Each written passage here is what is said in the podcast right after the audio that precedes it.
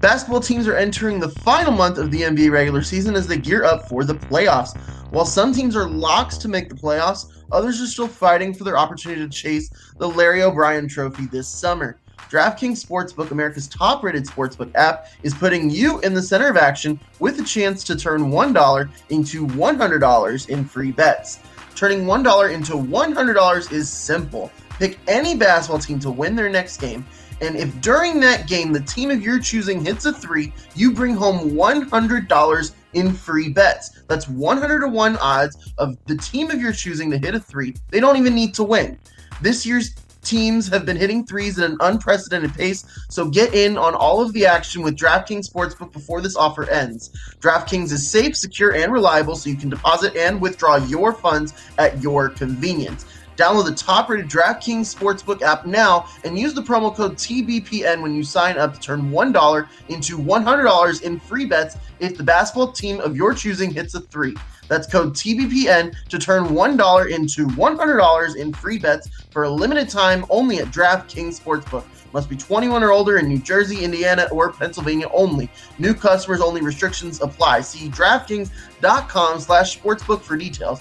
If you have a gambling problem, call 1 800 Gambler or in Indiana 1 800 9 with it.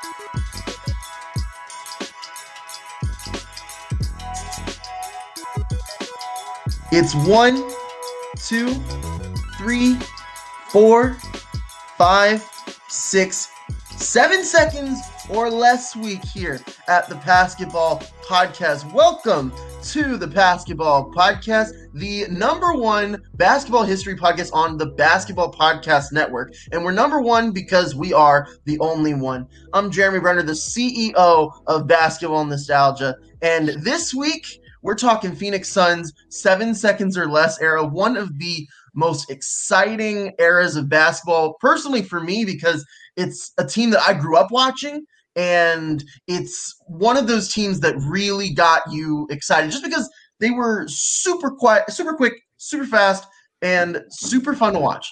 And I've got three of the brightest Suns minds here in the game, Whoa. and they are one of the newest wow. additions to the Basketball Podcast Network. It's the Soul. It's the Solar Panel Podcast. We have Dave King Saul Bookman and Espo here with me this week. Guys, how are y'all today? And thank you for joining the show. Oh, we're, we're doing good. great. We can't wait to talk about history. We got the best Suns team since this era. Uh, so let's go ahead and recap that era and yeah. remember how great it was. Excited to be here. Very much so.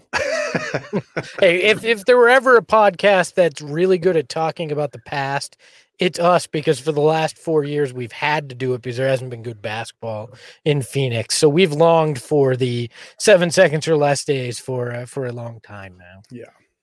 Yeah, and and you know the team has been performing exceptionally well this year. They they've really built off of that momentum that they built in the bubble this past summer, and it's it's exciting to see the Suns back in contending basketball window because I think I think the league there's a certain bright spot, no pun intended, when when the Suns are at the height of the NBA's powers. So, you know, but enough of that. We we don't talk about current day issues. That's for your guys' podcast, the Solar Panel Podcast. So if you're looking for Suns news, current Suns analysis, feel free to check these guys out and let's let's just jump right into it guys. So we're gonna rewind this train back to i guess let's i'm gonna ask you guys where we should start because you know we can start at the very very beginning or we can start right when you know steve nash comes because that's truly when this era truly begins. But there are pieces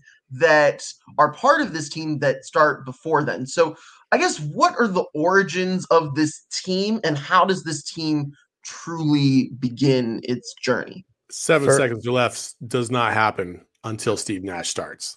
Like it well, just, I, I, know, I know Stoudemire came before that. I understand that, but Steve Nash is the engine that makes seven seconds or less even possible. Oh, it just it, is.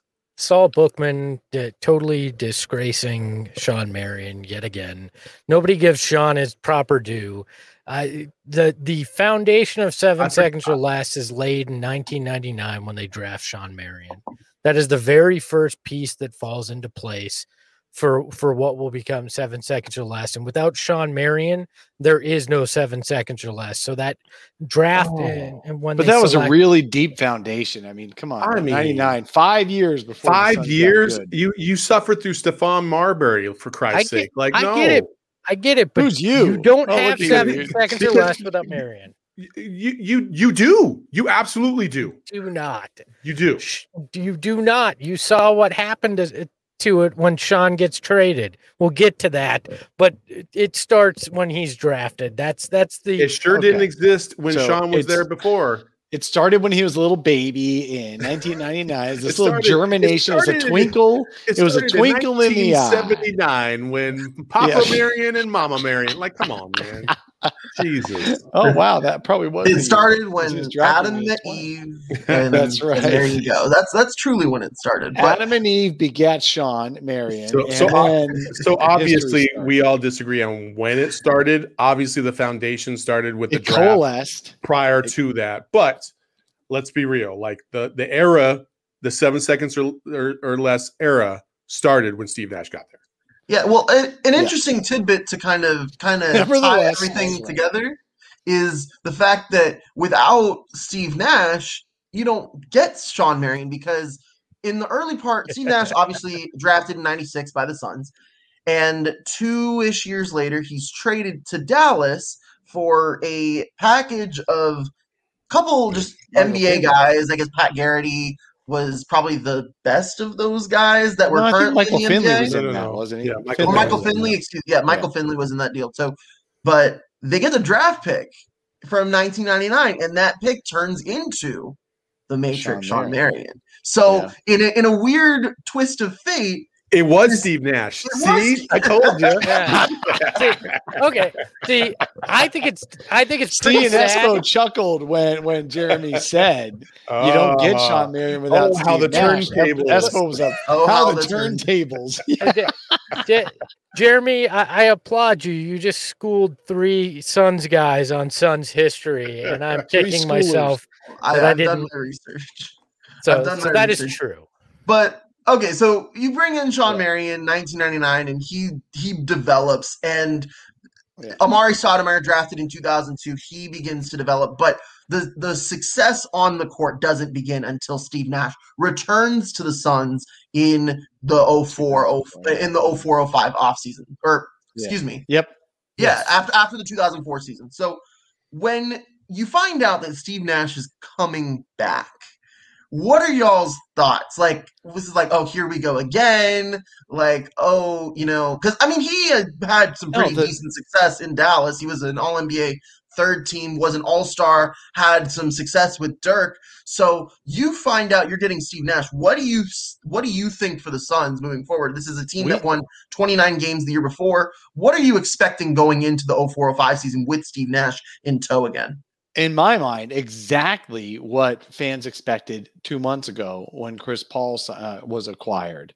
Um, I, we expected. I I, the, I remember reading one of those preseason magazines back in the day when magazines were the way to get your information.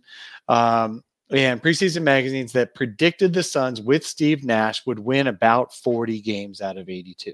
They thought, oh, they'll be better than the year before's 29 win team because they'll finally have a point guard to run the show.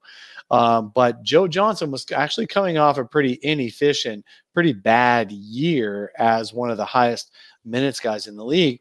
Uh, but you had Sean Marion, you had Amar'e Stoudemire, you had a good foundation. Steve Nash, Quentin Richardson got um, uh, signed and traded as well to the Suns. Um, but they were still picked to be a playoff possible, um, but not a contender. And then all of a sudden, they blew uh, the doors off the league with, I believe it was a 31 to 4 start that uh, made everyone change their minds. Look, it was it was actually disappointment for a lot of Suns fans, if you remember, because they had all the cap room and Kobe Bryant was option number one that offseason. That was really who they wanted to go after. They had prepared a whole pitch Uh, there's actually a, a leather bound book with that that still exists that was a, a pitch that was made to Kobe Bryant to come to Phoenix. That was what fans wanted. They thought that was how they were going to turn things around. And Nash was kind of one B uh, in in that. And I don't remember as much excitement as you would have thought to bring Steve Nash back because back injuries. You had Mark Cuban saying, "Well, you know, he's good, but uh, I think he's probably past the prime. That's why we're not going to." going to spend as much money as Phoenix is on him. The excitement level was, as Dave said, you know, okay, they'll they'll improve to 40 wins. It'll be it'll be better than it was, but mm-hmm. this isn't this isn't Steve Nash superstar. This is uh, Steve Nash, decent player, probably on the mm-hmm. backside of his career is the mentality that everybody has when when he gets signed that June. Yeah, they were they were preseason uh, plus ten thousand to even make it to the finals or win the championship. Like the odds were yeah. definitely stacked against them, and it was just I I I I, I like Dave's point about the Chris Paul similarities in terms of the expectation placed on the team prior to the actual performance of the team. And Steve Nash, I, I, I just I remember watching the first couple games and I was like, oh, this is different. This is absolutely mm-hmm. different. It was just a different vibe. It was a different feel. And and the crazy thing was is that nobody could see that coming. I think that's the funnest part about this team is that nobody saw it coming. And then when it happened, we were basically the talk of the NBA for the next, you know, several years because of the fun style of basketball, which ended up transforming the game as we know it today. Yeah, and I think a huge part of that has to do with what Mike D'Antoni brought to this team and how he morphed this this offense and really it, obviously what Saul mentioned it changed the game. You see how it has you know kind of looked into today's game where a lot of these teams are are utilizing more possessions, you know, fewer, you know, not going deep into the shot clock as much because if you look back in even 2004, you have the Pistons Pacers uh, oh. conference finals, which you know, is first to 70 wins. And you see the Suns here, they're getting 70 Gross. points and a half. And. Like it, it, totally changed the game. So I guess let I I want to talk about more about the offense, the X's and O's of the seven seconds or less offense and why it was as successful as it was in the very beginning. Well, can I yeah, can I, mean, I actually change my vote on when seven seconds or less started. I think it was when Frank Johnson fooled around with a oh sponsor's oh uh, wife, and Mike uh-huh. D'Antoni became uh, became the interim oh. head coach. That's that's oh, but he was look. Mike D'Antoni was great, and what what Mike D'Antoni is, he's like a mechanic. He he tunes up the car, he hands you the keys, and he says go. And yeah. Steve Nash was the perfect driver of that car. Uh, Dan, Mike, his his whole thing is the best defense is is outscoring them. And so you just you just go fast, you score. And what's funny is they they regret to this day that they didn't go even faster.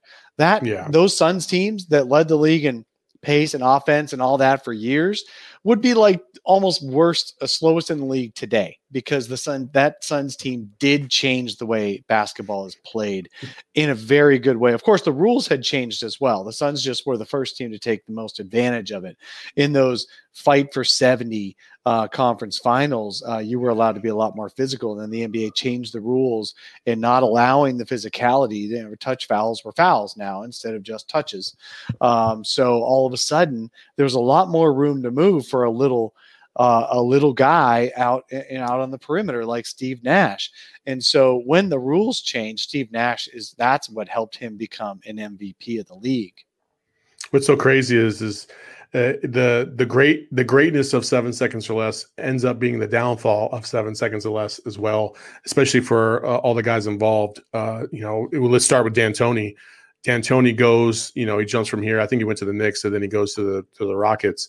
And at the Rockets, Lakers I think it was last, yeah, Lakers, Lakers in between. And then last last year, uh, the Rockets basically did what D'Antoni hoped they would do in Phoenix, and they got rid of Clint mm-hmm. Capela because they wanted to go smaller and they wanted to play faster, and it was an absolute disaster. Uh, it did not work for anybody involved, and now you see what ha- was happened to Houston since. Like they gotten rid of D'Antoni, Harden's out of the, the out of town. Like it, it just ends up being like a lot of people thinking, think not just accepting what they had in front of them was a unique blend of talent that made this engine run as smoothly as it did.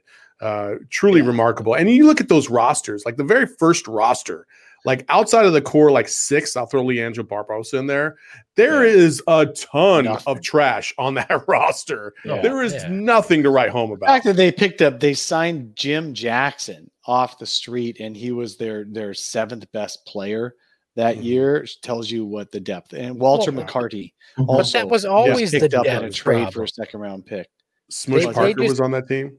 Yeah, huh? I mean they just they, but they that was part of his plan very very small rotation like that yeah. that was it was yeah. i'm running with my guys literally and figuratively and yeah. and i'm not going to dip into a bench and the interesting thing about about that offense was it was the combination of the speed the pick and roll game that nash had with amar'e and marion and then the fact that they that they put some shooters uh, around there too this is quentin richardson joe johnson you know nash obviously uh, could shoot the three. Uh, so it's so you look at that, and it was it was such a you unique say that like combination. An yeah, it, this, and, and, this is but why Steve very much. This is why no, Steve Nash is, is, This is why I think Steve Nash is the the beginner of the seven seconds or less uh, era. Is the reason because he was the one that bought into it and got everybody else to buy into it. If you rewind to like 89, 90, or actually, I'm sorry, back in the early 80s, Paul Westhead tried to implement a similar mm-hmm. system with the Lakers, and Magic Johnson wasn't having it. He was like, "No, this is terrible," and that's the Showtime Lakers. And then Pat Riley came in and and taught more of a defensive style, but infused some of Westhead's principles into their offense, and Showtime. Magic Magic bought into it. Could you imagine Magic and the seven seconds or less kind of system with Byron Scott, Cooper, Worthy, just running. They would run people out of the gym, mm-hmm. but Magic didn't buy into it, and mm-hmm. that's yeah. the reason why that didn't go. Well, for D'Antoni's system, it, it was like a, giving a, a, a jazz musician who had to play specifically what was in front of him originally, and then uh, D'Antoni comes in and says, "Play what you want. Play your play what you're best at. Uh, you know, mm-hmm. improvise." And give me something magical. And that's what he did for Steve Nash. It, it, some of the most amazing things about those seven seconds or less uh, days and that offense is you'd watch Steve Nash weave his way into the lane to the baseline, find a way to kick it yeah. to a guy. Like it was improvisational. It, it felt like it was so free flowing, and and that was one of the amazing things about it. The the seven seconds or less Suns prided themselves on running sets that were on the break. Okay, so yeah. everybody had a, a, had a lane or a position, and then based on the movement of of said defense, as they're running down the court, guys would would maneuver their positioning as well. You always had the staples in terms of like spacing guys on each side of the floor that can shoot, and then trailers like Amar'e was a phenomenal trailer, probably one of the best in the history of the game uh, in terms of being able to finish at the basket and, and really understanding where Nash was at any p- point in time.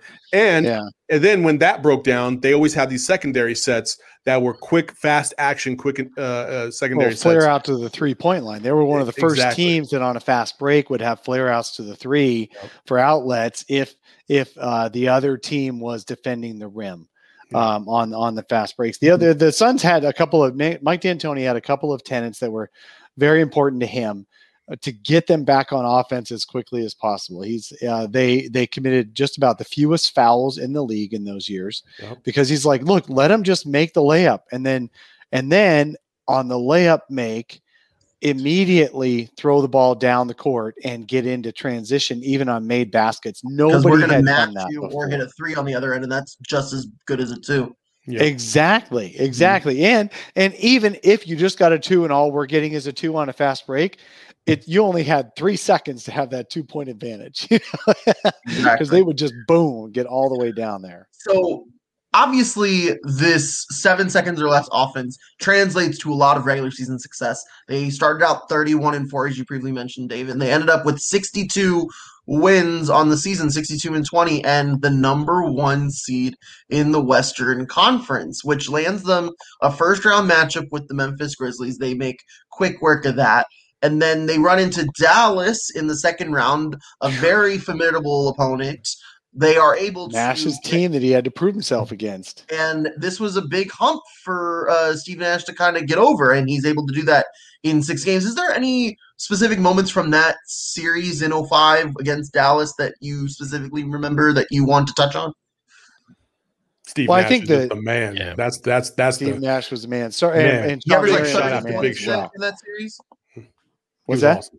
Didn't he average like 30 points in that series or something yeah, like that? Yeah, and almost 48 a, in game four. In one game, yeah. Um, he had uh, his the I, I, forget which game of the series it was, but it basically tilted the series. So maybe it was game five. It was either game five or game six. And the Suns were down with seconds left, and Nash just scurried down the court um, and got himself an open three on the wing and drained it to either send it to overtime or give the Suns a lead. But it was just that moment I'll never forget. His hair flying around, him flying around because the jerseys were all loose back then, the shorts were all loose, and he's just dribbling around like this. And all of a sudden, the ball's in the air, and the Mavericks are all uh, are almost punching each other for letting leaving him open in the final seconds of that game uh, that that was I think his his forty point. Oh yeah, Dirk Nowitzki ripped Jason Terry's butt for that one. Mm-hmm. Yeah, yeah, that was yeah that because was because all the teams have been taught yeah. teams have been taught sink to the rim, sink to the rim on a fast break, sink to the rim, and the Suns were one of the first teams to go. Yeah, we're not going all that far. We're going to stop at the three point line and jack up a three in transition. That's beautiful to watch. Three is more than two. Three is more than two. Simple math. Simple, yes. Simple math. But yeah, that, that game was game six. So Steve Nash hits a three uh, to tie the game with five seconds left. Then Dallas misses their chance to take the lead. They go to overtime. Suns win in overtime, and they move on to their first conference finals, I believe, if I'm not mistaken, since 1993 when they went to the NBA Finals against uh, Michael Jordan's Bulls. But they face the San Antonio Spurs, which is a uh, a common theme that we will address multiple times going into this, but it really it really tests uh, philosophies here. It tests yeah. the top offense in the league against the top defense, and you know in baseball there's this common thing of what good pitching will beat good hitting, and sometimes that is true and sometimes it's not.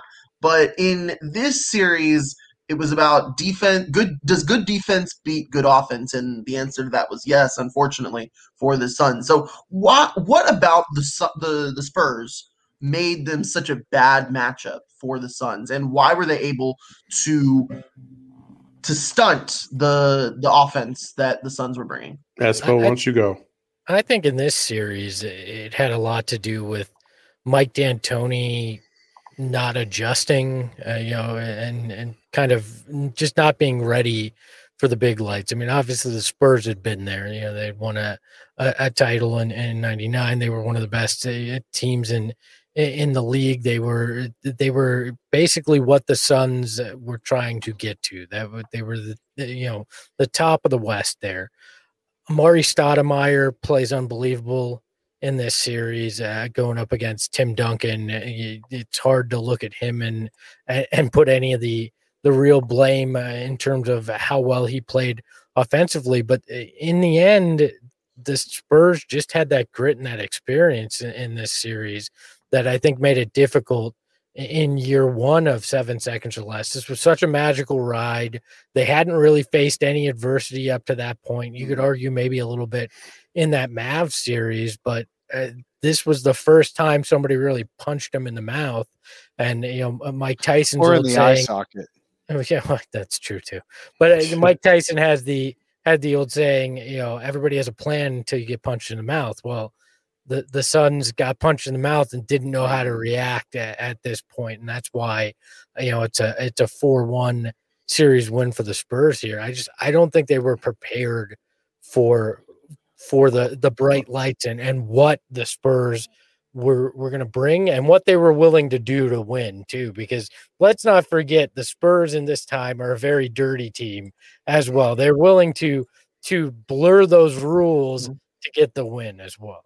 And on top of that, Spurs had been in the limelight. They had been in the spotlight. They had won, you know, they had been successful. Oh, three, they were champions. In 1999, they were champions. So they have a battle tested team. Whereas nobody really on the Suns, except for maybe Steve Nash when he was with the Mavericks, really had that same playoff experience. And the team had just been you know brought together that one year. So if, imagine how this team would have been years down the line. However in that offseason the team actually does change quite a bit.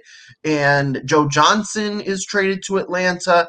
I believe quentin richardson leaves after that yep. year as well. So but when you see that okay no more joe johnson no more no more q do you think like why are you doing this like was it a head scratcher no, actually, at the time uh, i was uh, Saul, you got to take a turn. No, go ahead. Go ahead. Go ahead. I was going to say we were actually. I was really excited about about those moves. Um, Q was high volume, low percentage, kind of like um, mm-hmm. 2021's Jae Crowder.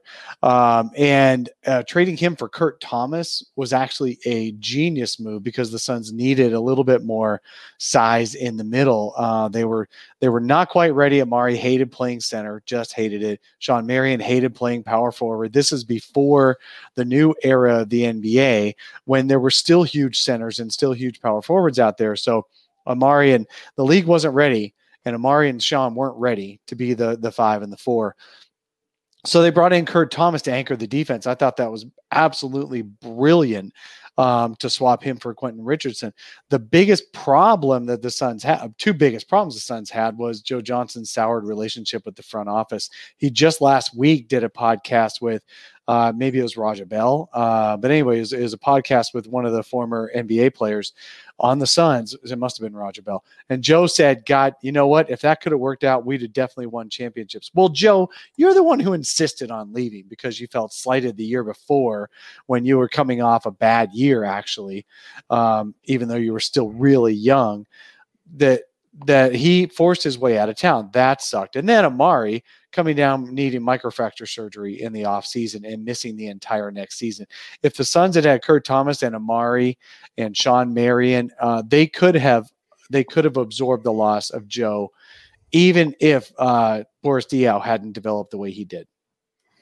Uh, I mean, the, the Spurs, going back to the Spurs real, real point real quick, uh, they were the one team that felt like matched up with the Suns, um, man for man, and were able to play at a slower pace on purpose. And it's easy to say, you know, okay, well, we'll just slow the ball down. Some teams just can't do that. You know, some teams, yeah. you know, if you told the Golden State Warriors we're going to have to grind it out today because we, you know, we don't have Klay Thompson, we don't have so and so, like let's just slow it down. Like they would not be able to play that style. Like that's just not how they're built. Right. And the Spurs, they that's what they do. They methodically wear you down.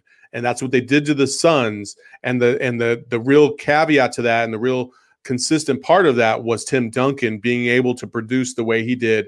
And then obviously Manu Ginobili, honestly, I think those are the two. And then Bruce Bowen being the yeah. the pest and the the real instigator to get under people's skin and and bother them and just enough to throw them off. And he did it to Steve several times.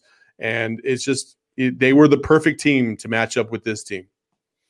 So yeah. the 05 or sorry, go ahead. I was, I was just going to say the the other thing about that that off season, uh, you know, you look at uh, Dave, you bring up Kurt Thomas, but I, I think getting Raja Bell uh, in the yeah. off season yeah, too Raja is such a huge, great. Yeah. a, a huge upgrade uh, as well because yeah, Quentin was streaky, wasn't going to be a defensive guy, but Raja comes in uh, gives you a little bit of that edge that you saw with the Spurs that you felt like you were missing, and, and also is surprisingly uh, efficient uh, offensively. I mean, he winds up with uh, the second, or excuse me, the third most points per game that season for the team as well. So, so that move they they make these moves where yes, losing Joe Johnson a, a big deal, especially when you see what Joe becomes in Atlanta, but they make these moves on the fringe where they they add Raja Bell, Boris Diaw, and Tim Tom, or excuse me, and uh, I almost said our old co- co-host Tim Tompkins say. Uh, Kurt Thomas, uh, Kurt Thomas uh, in there as well as uh, later in the year Tim uh, Tim Thomas, and uh, and these little moves wind up paying off really really big dividends in, in this season. Mm-hmm. So the loss of Amar'e definitely hurts the team's record. They go from 62 wins to just 54, but still a really good team because of these additions mm. with Raja Bell and Kurt Thomas being able to anchor that defense. And yeah, and so they become the number two seed in the West. They have a tough series though with Kobe and the Lakers, especially you know that infamous um, buzzer beater. I believe that was able to go up three games to one. Mm-hmm. Yeah, and they took a three-one lead in the yeah. first round, and oh, I was when... so mad.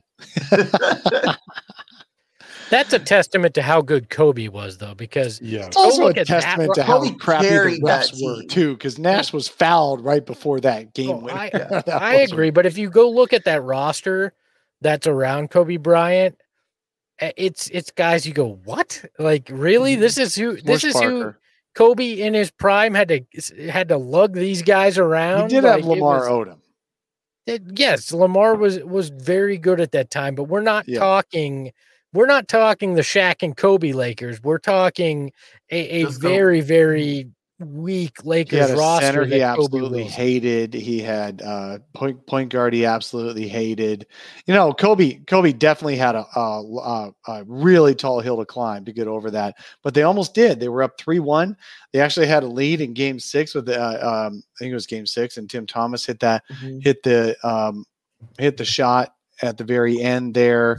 Um, that otherwise the Lakers would have just gone home with that series. Yeah, I will. But this is this is where this Suns team, I think, learned some resiliency. Right, mm-hmm. a lot of it had been easy to that point. You know, even even you lose Amar'e and you still win fifty four games. But you get into this first round series against a team that on paper you're significantly better than, and and then you realize, oh, it's not, it's not easy. It's it shouldn't be easy. It's